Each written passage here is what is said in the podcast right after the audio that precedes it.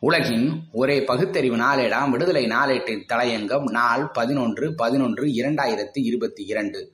முதல் இடத்தில் தமிழ்நாடு.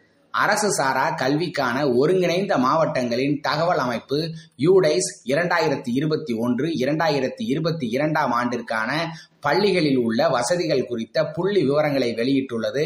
அதில் இரண்டாயிரத்தி இருபத்தி ஒன்று இரண்டாயிரத்தி இருபத்தி இரண்டு கல்வியாண்டில் தமிழ்நாட்டில் உள்ள அனைத்து பள்ளிகளும் மின்சார வசதி கழிப்பறை வசதி உணவருந்தும் இடவசதி மைதானம் எளிதில் சென்று சேரும் போக்குவரத்து வசதி மற்றும் தூய்மையான குடிநீர் வசதிகளை நூறு விழுக்காடு பெற்றுள்ளன என்று ஆய்வுகளின் முடிவில் தெரிவித்துள்ளது. இந்தியாவிலேயே இந்த வசதிகளை நூறு சதவீதம் பெற்ற ஒரே மாநிலம் தமிழ்நாடு மட்டுமே ஆகும். கற்றல் நிலையை எடுத்துக்கொண்டாலும் சரி தமிழ்நாட்டின் நிலை எண்பது புள்ளி முப்பத்து மூன்று விழுக்காடு இந்திய அளவிலே எழுபத்தி நான்கு விழுக்காடு மட்டுமே. பிஜேபி ஆளும் மாநிலங்களின் நிலை என்ன? உத்தரப்பிரதேசம் அறுபத்தொன்பது விழுக்காடு குஜராத் எழுபத்தொன்பது விழுக்காடு மத்திய பிரதேசம் எழுபது விழுக்காடு சத்தீஸ்கர் எழுபத்தி ஓரு விழுக்காடு. உயர் கல்வி நிறுவனங்களை எடுத்துக்கொண்டாலும் தமிழ்நாடே முன்னிலையில் இருக்கிறது.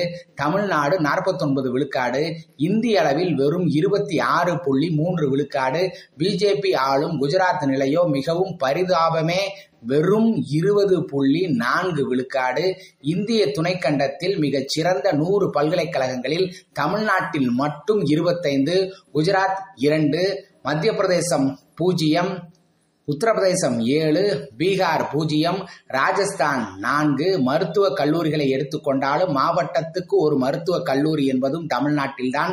திராவிட இயக்கம் என்ன செய்தது என்று வாய்கிழிய பேசுவோரின் உதடுகளை தைக்க இந்த எடுத்துக்காட்டுகள் போதுமானவைதானே? இட ஒதுக்கீட்டினால் தகுதி திறமை ஒளிந்துவிடும் என்று ஒரு பொய்யான பிரச்சாரத்தை பார்ப்பனர்கள் பரப்புவது உண்டு. ஆயிரத்தி தொள்ளாயிரத்தி இருபத்தி எட்டு முதல் தமிழ்நாட்டில் இடஒதுக்கீடு செயல்பாட்டில் உள்ளது. இடஒதுக்கீட்டு முறை சிறப்பாக உள்ள தமிழ்நாடுதான் இந்திய துணைக்கண்டத்திலேயே பிரகாசமாக ஒளி வீசுகிறது. என்ன விசித்திரம் என்றால் இடஒதுக்கீட்டால் தகுதி திறமை போய்விடும் என்று பிரச்சாரம் செய்ய வந்த பார்ப்பனர்களே இப்பொழுது இடஒதுக்கீடு கேட்பதும் அதை நியாயப்படுத்துவதுமான நிலைக்கு தள்ளப்பட்டுள்ளனர். தமிழ்நாடு பெரியார் மண் திராவிட மண் என்பது இப்போது புரிகிறதா? நன்றி வணக்கம்.